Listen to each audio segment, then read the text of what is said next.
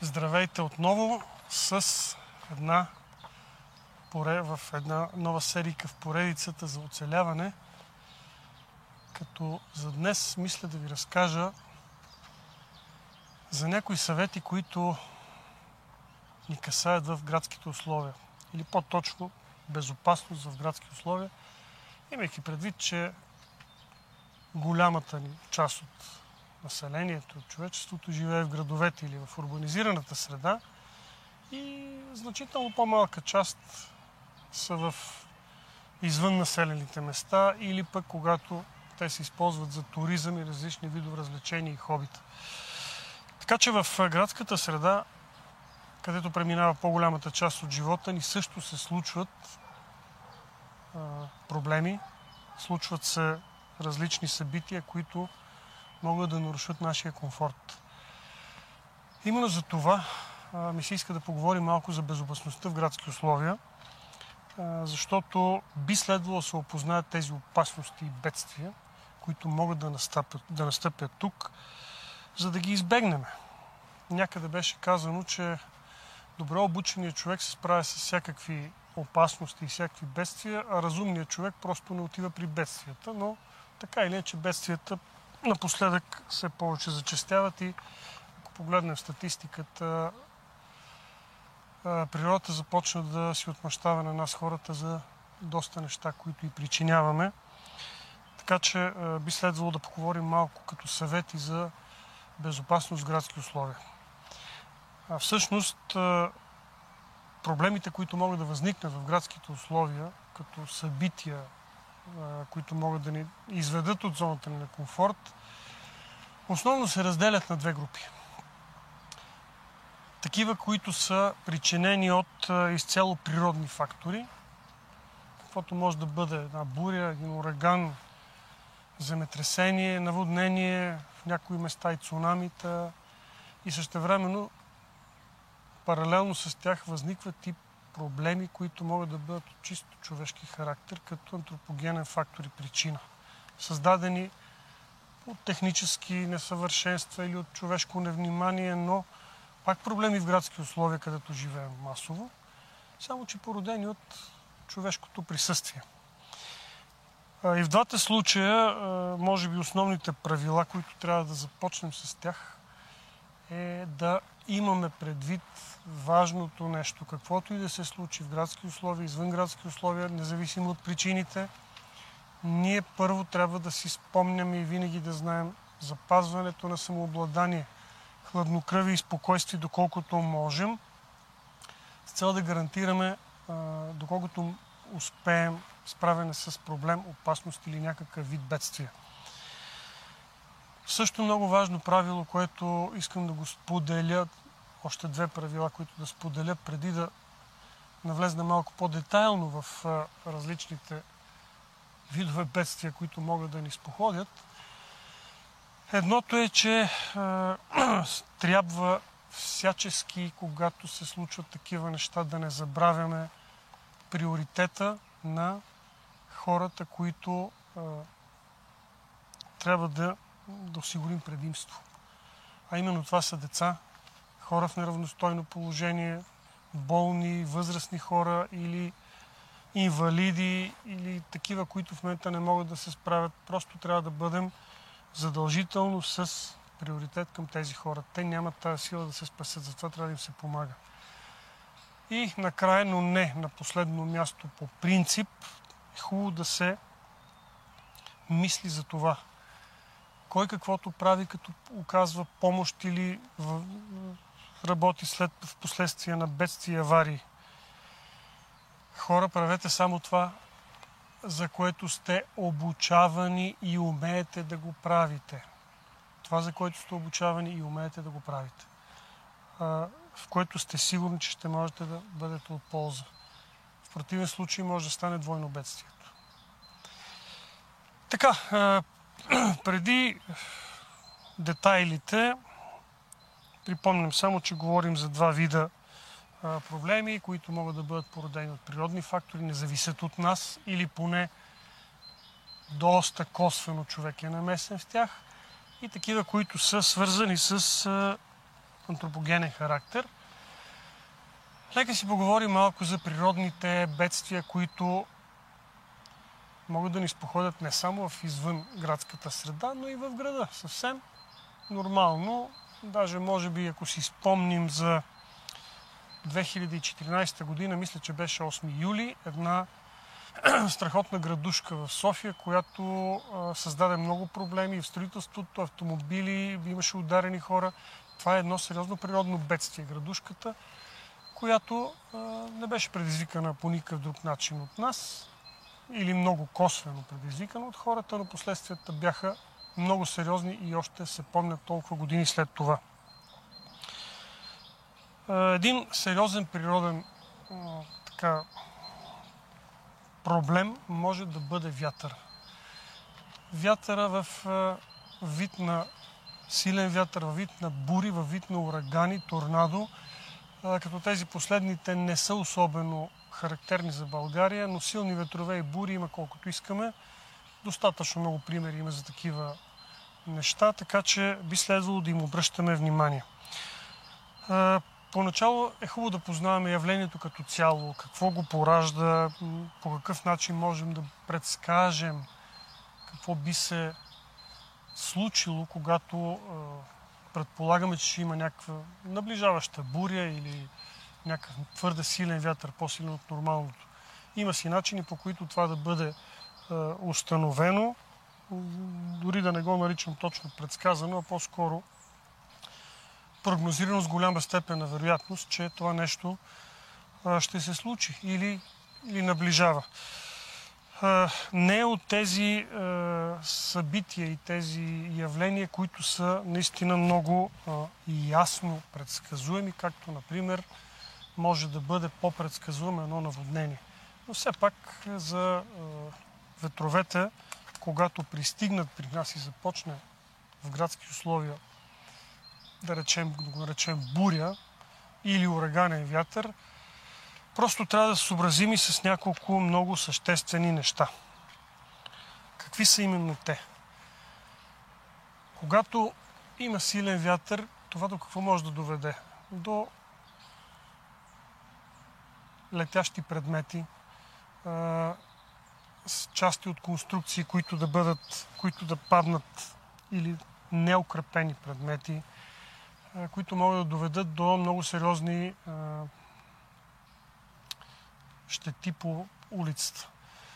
Хубаво е, когато има такъв силен вятър, който вече е по-силно от нормалното, не при всякакъв вид повей, да имаме предвид, че е добре, ако се движим по тротуарите, да внимаваме за това, което може да ни сполети отгоре.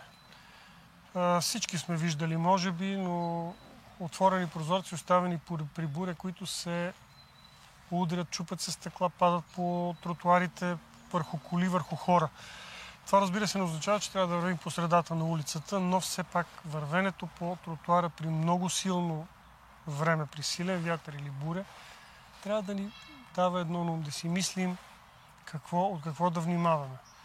Не здраво закрепени предмети. Може да падат различни части от конструкции, табели, пътни знаци, част от билбордове. Това същевременно е доста опасно, тъй като при много силен вятър те даже не само падат, но те и летят известно време, което пък е изключително опасна ситуация и ако човек не внимава, би могло да доведе до много сериозни последствия. По моето мнение, доколкото съм се сблъсквал с различни видове природни такива бедствия и различни събития, когато има тежки последствия, те са според мен над 99% причини от човешкото невнимание или човешка небрежност или нежелание да се мисли какво би могло да се случи. Обикновено като се случи и после казвам, то се случи. Да, много рядко може да се случи някакво природно бедствие, феномен някакъв, който да ни изненада изведнъж. Както стоим, без да нищо да правим, изведнъж става толкова силно земетресение, по което по никакъв начин не сме го предсказали. Това е едно на много-много хиляди случаи като процент. Всички останали варианти, просто човек, ако мисли, ако внимава и предполага какво може да стане, би взел необходимите мерки.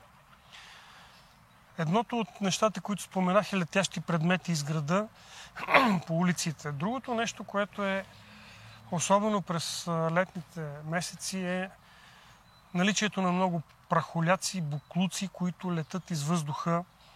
Малки прашинки, дори малки като съвсем дребни камъчета, които могат да бъдат носени от вятъра. Това е силно опасно, както за вдишване, така и за попадане в очи. Сигурно всеки му се е случило да му попадне прах в окото и да знае какво се случва тогава. Едно от нещата, които не се съобразяват, съм забелязал хората, че когато има силен вятър, този вятър ни създава един шумов фон, който пък ни пречи да чуем нещо, което ни застрашава. Примерно тогава няма да чуем, че наближава кола или че има някакъв друга опасност, защото шумът просто ни отвлича вниманието, шума от вятъра, който свири по конструкции, по различни, по дърветата и така нататък. Възможно е да падат клони, да падат дори цели дървета се чупат по някой път и това при всяко положение може да бъде един много сериозен проблем за въобще за всеки, който е попаднал в тази обстановка. Сега като цяло в населените места, какво следва да направим? Добрият вариант е да се скрием някъде, където можем да осигурим някакъв вид залът. Дали ще бъде в подлези, дали ще бъде в разни тунели без стени, където можем да избегнем пряко духащия вятър, както и летящи предмети и така нататък, запрашаване. Като разбира се, това трябва да се, пак да се мисли, защото ако този силен вятър се съчетае и с доста проливен дъжд, тогава в подлеза няма да е желателно да се крием от него, защото в подлеза ще настъпат при други проблеми с водата. В общи линии при ветрово влияние е добре да бягаме надолу, да се движи в посока надолу, за разлика от явленията, свързани с водата, където пък там трябва да бягаме нагоре. Естествено, при вятъра, качим ли се нагоре, там при всяко положение вятъра се усилва като въздействие. В автомобил възможно е да се случи да сме в превозно средство. При много силен вятър се усеща влиянието на вятъра при движение на колата. Добрият вариант е да се спре, особено ако е вече вятър със силата на ураган. Добре е да се спре, да се отбие в страни от пътя, защото колата става нестабилна категорично. Дори тежки камиони стават нестабилни. Лично аз съм виждал пред очите ми да се обръща автобус при много силен вятър. Не беше в България, беше в северните страни. И дори тежка машина е подвластна на вятъра. Добрият вариант е да се отбие или поне да се намали скоростта, да се затворят прозорците на автомобила за избягване на влизане на прах или различни летящи предмети, които могат да наранят пътниците. Изчакваме момента, докато се успокоят нещата и тогава вече да продължим. Ако сме в извънградски условия, в планината, там търсим завет. И ниското. Слизаме на ниското. Колкото по-нагоре се качваме, вятър ще се усилва, логично е. Слизаме на ниско, търсим навеси, пещери, някакви такива вдлъбнати в скалите, които могат да поемат поривите на вятъра, с уговорката, че те пък са опасни от сриване на скали, някакво срутване, падане на дървета, чупене на клони. Това е напълно възможно. Там просто няма опциите да се разлетат из въздуха или да се щупат конструкции, които са и заобилстват в градската среда, които ги знаем тук, разхождайки се всеки ден по улиците. В природата, по принцип, в извън градската среда, нещата са малко по-спокойни, просто трябва да намерим завета и да премине това явление. Друго нещо, което е хубаво да мислим и да спазваме в бедствие, свързано с вятъра, бих посъветвал хората, не се сещайте точно тогава да си търсите в чантата документи, листове, пари, нещо се сетил да погледне, защото едно изпускане при този силен вятър може въобще да не си намерите нито документите, нито листа. Виждали сме такива смешни ситуации. Точно тогава човек реши да си провери някакъв важен документ. Листа го отнася вятъра, който само ни отваря доста по-неприятни последствия, свързани с изваждане на дубликати, копии, а да не говорим за документи. Просто трябва да се мисли, да се внимава. Вятъра си иска своето, отнася всичко, което не е укрепено. По тази причина, затова казвам, все пак силните ветрове се предсказват до известна степен. Има държави, в които ураганите са често срещано явление, торнадо, и си има специални служби за това, които предупреждават хората и да взимат такива мерки. Съответно, се затварят прозорци предварително, още преди да стане това, да се свалят неукрепени или слабо укрепени предмети от балконите. При нас има много навици, се слагат саксии, какви ли не неща, обикновено неукрепени, просто защото така ни е удобно и красиво, но това при силен вятър пада. Естествено, хората нямат пък навика да гледат нагоре какво се случва и нещата могат да бъдат много сериозни. Вятър е опасно нещо. Допълнителното вече, което остава като ефект на вятъра, но след неговото първоначално въздействие, е и това, че вятъра преохлажда. И да не забравяме, че навсякъде около нас в градската среда изобилства от кабели с високо напрежение, по които има ток и далекопроводи. Всичко това е възможно да се повреди при силен вятър и това да доведе до много неприятни последствия. Изключително неприятни последствия.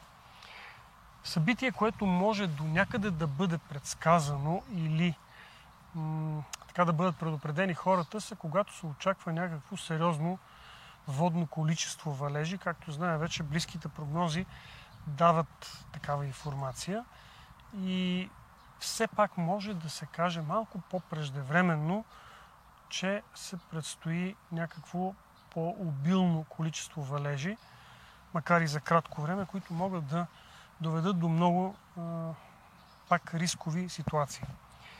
Какво би станало в града, ако приемем, че не сме предварително запознати, а ние сме в града, но все пак се е стигнал до някаква обстановка с валеж по-голям от нормалното или който може да бъде наречен, да бъде класифициран към групата бедствия. Тогава настъпва едно объркване въобще в пешеходци и в шофьори, тъй като първо ние не сме свикнали при такива интензивни валежи, дори да бъде само чист валеж от дъжд, а не градушка, който нарушава видимостта ни, който нарушава удобството ни за придвижване. Появява се вече една много така особена ситуация, в която поради слабо оттичане, при нас почти винаги се случва това, започваме да се образуват като реки по улиците и ние дори не виждаме къде стъпваме, което означава, че може да стъпим на дупка, на нарушена настилка, на шахти, дори на различни предмети, метали, стъкла, на които да може да се нарежем. Тоест нещо, което ние въобще не го виждаме, когато водата вече се е покачила над няколко сантиметри и има вече вид на река. Има, разбира се, и по-тежки случаи, в които виждали сме ги, особено в по-близко до планинските населени места, когато, пак поради човешки причини обаче, се получават едни доста високи вълни, които помитат наред всичко. И тогава дори трябва да се сетим за правилата, че не трябва да се преминава през такива вече новосъздали се реки по улиците, когато водата почне да надминава коляното на човек. Обикновено тези води са много бързи. Второ, те носят със себе си неясно какво. Най-вече тиня, може би парчета, дървета, буклуци. Водата е много силна. Така че качили се над коляното, вече преминаването през нея става сложно без въже или без специална подготовка. Обикновено трябва да се направи с въже. Да не говорим вече за вода, която е над кръста, защото там нещата са много сериозни. Правилото пък при този тип бедствие – бягане нагоре. Колкото се може бягане нагоре. Ако сме в къща или нещо, в сграда, в постройка и ако водата започва да залива долен етаж или приземните етажи, вече ако не можем да бягаме, т.е. водата е изпреварила нашите действия, бягаме нагоре по етажите до покрив и до най-високата част. Това ще ни доведе до две полезни неща. Първото, бягаме от водата максимално, тя рано или късно трябва да се отече. И второто е, че ние на покрив или на високата част сме забележими за спасителите. Ако се опитаме да стоим някъде надолу скрити, те няма дори да ни видят. Това определено е доста опасно. Така че бягство нагоре, максимално нагоре. Ако сме в градски условия, да се движим по улици, които определено наклона ни е нагоре. Ако сме с кола, пак същата работа. Избягваме всякакви възможни улици, които се водят водосборни на различни наклони. Пристигат максимално да се по-рано се преместим от там, колкото е възможно по-бързо. За колите, за повечето коли, които обикновено са нормални леки автомобили, рисковата граница е средата на уста на колелата. Оттам нататък вече започва става неясно дали няма колата да блокира, сега може и джип да е, може камион да е, всичко да е, но все пак не говорим за военна техника или специализиран превоз.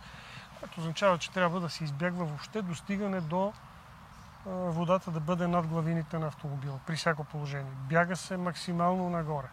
Затварят се прозорци, за да няма излишно навлизане във вода и се търси място, което да няма евентуално отпушване на водна стена, която би ни направо би ни понесла, повлякла на някъде. Голямата част от причините, някой би казал, ми да, това е дошло от природата, но това като цяло от природата идва и си отива. Хората сме тези, които създаваме проблемите с непочистени корита, непочистени канализации и водата реално не може да се отече гравитачно, просто като вода. От друга страна, нерегламентирани сметища плюс строежи дори в коритата на реките, в заливаемите части. Аз лично го наричам безумие, освен че е незаконно, това е безумие. После казвам и тя къщата я отнесе водата. Ами водата минава оттам, откъдето е нейния път. Като застане нейния път, ще отнесе. Това е повече от ясно. Трябва да си има предвид още едно явление, което при вятъра не се усеща толкова, колкото при водата. Опасности от нарушаване на електрически кабели и мрежи, които във водата вече се случват много неприятни неща, където може да има токови удари и така нататък. Опасно е. Там, където има кабелни инсталации. При всяко положение, ако имаме възможност предварително някакви минути за бягство или за въздействие при тези събития, би следвало веднага, напускайки дома, да спрем тока. Максимално да изключим достъпа до електричество, до мрежата в апартамент, къща, постройка, за да се изключи контактите, да бъдат наводнени или различни електроуреди, които да попаднат под вода.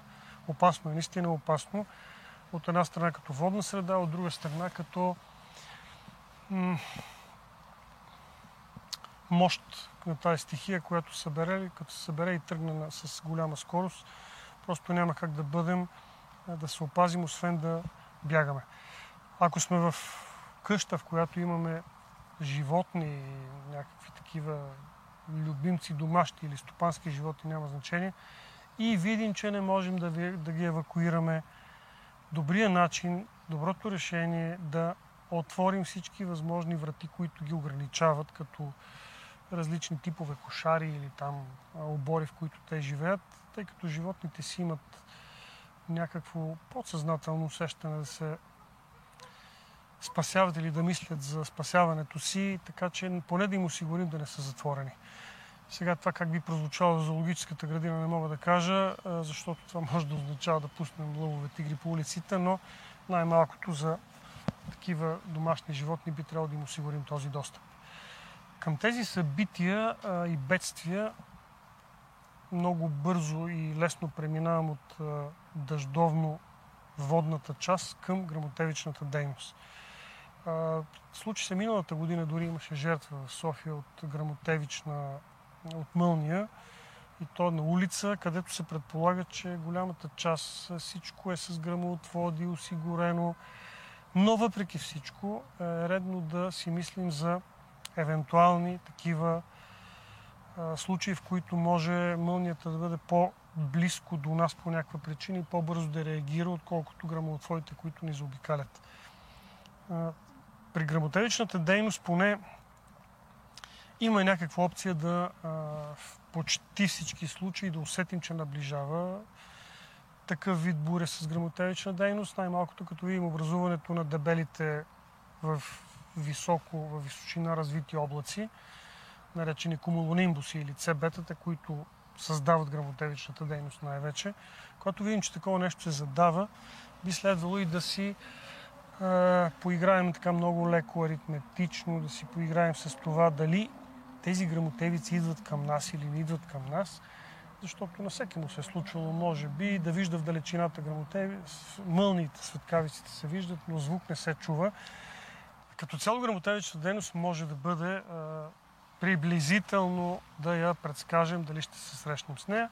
Когато видим, че звука се усилва, идва към нас, честотата на светкавиците се увеличава, това е показател, че наистина облака се приближава към нас.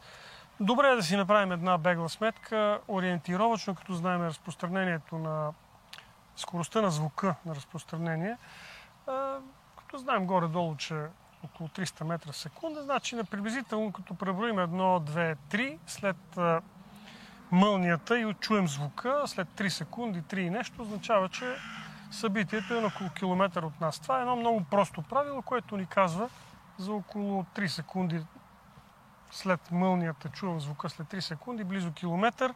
Лично аз не бих давал съвети на някой да експериментира, особено в извън населени места, доколко малко секунди може да стигне. Лично аз съм го пробвал на по-малко от 1 секунда, т.е. то вече се чува едно съскане на гръмотевицата и я виждам къде пада на 100-200 метра от мен.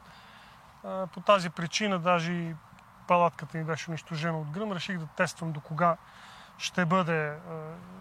По принципа на броенето преброих и избягах и палатката ми стана нищо, просто удари, беше на едно високо място. Така че не е желателно. Добре е да се избягва, но все пак приемаме, че попадаме в такава установка. Ако сме в града, лесно е да влезем в закрито помещение или някъде, където има затваряне на прозорци и врати и сме обезопасени от към тази огромна електрическа енергия. Но ако сме навън, най-добре е да се освободим от всякакви метални неща по нас, телефони, карабинери, особено тези, които имат уреди за катерене, пики или котки, щеки, метални съоръжения, раницата се отдалечи, доколкото се може от нас и ние да бъдем по-приведени към земята, защото по принцип разтоварването на електрическите заряди търси по-високата част, по-обострените форми, като игли или като някаква такава много продълговата форма, където може да се получи връзката с разтоварване на енергията, а по-добре да не сме ние това. Респективно, ако сме клекнали на земята, добре е да бъде така, че да не минава евентуално, ако по земята мине заряд, да не минава през цялото ни тяло, т.е. да направим малък кръг, да мине само около краката ни, но не и през ръцете и през краката, защото все пак, макар и малък заряд, е възможно да бъде опасен за сърдечната дейност. Най-добрият вариант е да се избягва. Има ли такова нещо, да се търси укритие, бягство, тъй като мълните все пак до някъде могат да бъдат предсказани, че ще се получи това. Виждаме ги отдалеч, те рядко падат изведнъж върху нас. Да се избягват тия маршрути, да се изчака това нещо да премине. Към тези природни такива бедствия влизат и цунамитата. България, за щастие, не е застрашена от цунами, но голяма част от света имат такива проблеми. Даже съм виждал в много места в Южна Америка, по хотели, въобще в Америките, в азиатската част, Индонезия, където Сингапур, където има такива знаци, места при цунами, които са приготвени в случай на предупреждения.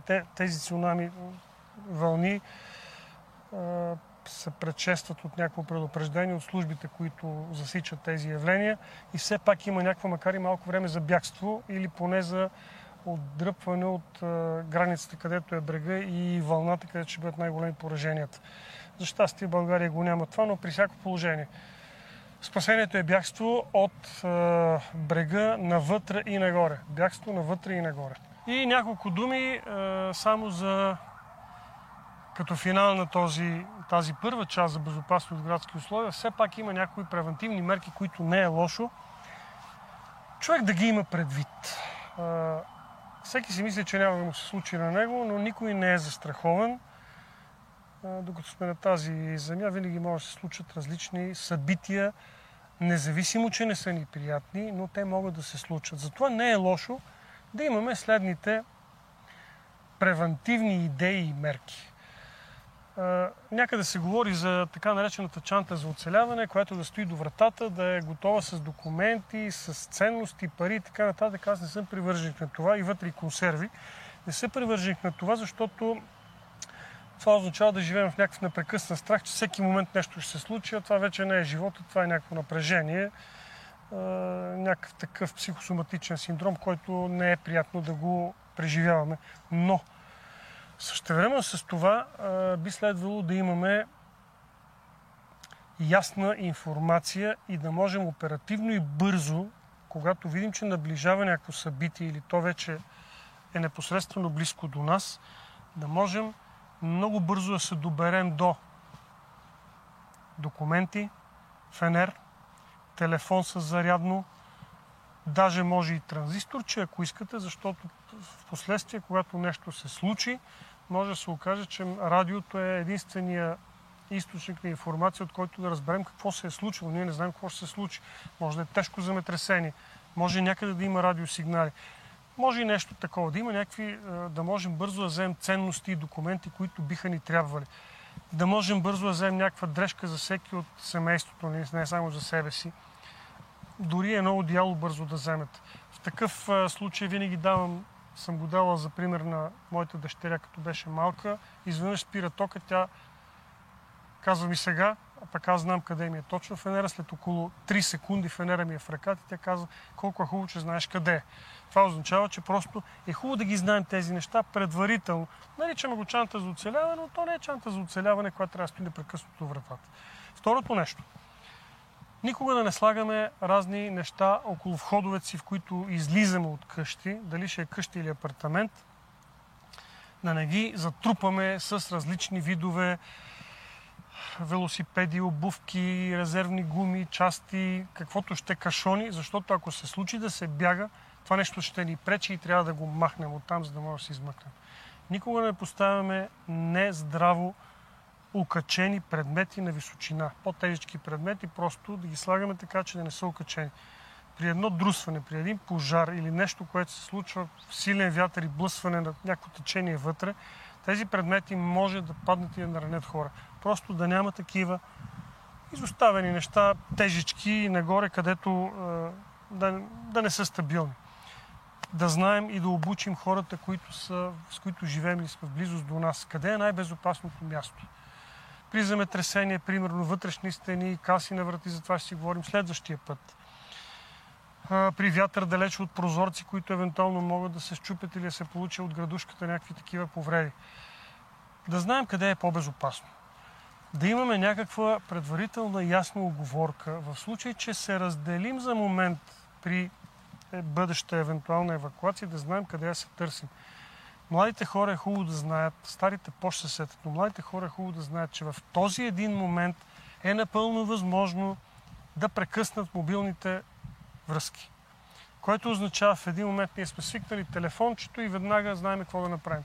Тогава в един момент сме откъснати от мобилни услуги и от интернет. И тогава в един момент тези привикнали хора, пристрастени към този тип общуване, извън ще се усетат като безпомощни деца. Затова разберете се предварително. В случай не еди какво си, ако се случи, нека да се, евентуално да се търсим някакво такова място. Нека да бъдат обучени хората, да има лице за контакт. Примерно, познаваме си някои приятели в друг град или друго място, което може да не бъде засегнато от бедствието. Нека да го има това като идея. И пак казвам, правете това, за което сте обучени и в което сте сигурни. Ако не сте обучени, не сте сигурни, се опитайте да не създавате повече проблеми на тези, които ще дойдат да ви спасяват или са тръгнали да го правят, защото тогава наистина може да стане много страшно и вместо набедения спасител да стане спасяван. Затова нека да се правят нещата, особено с медицинската насоченост, да се правят само от хора, които са обучени и знаят и са сигурни в това.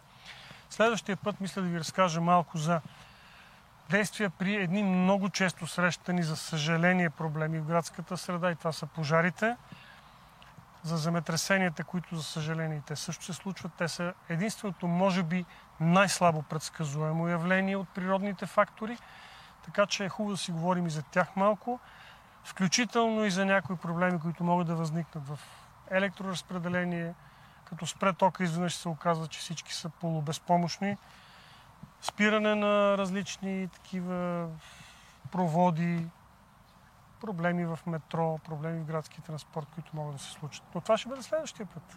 А сега ви пожелавам да не се сблъсквате с тези проблеми. Чао от мен!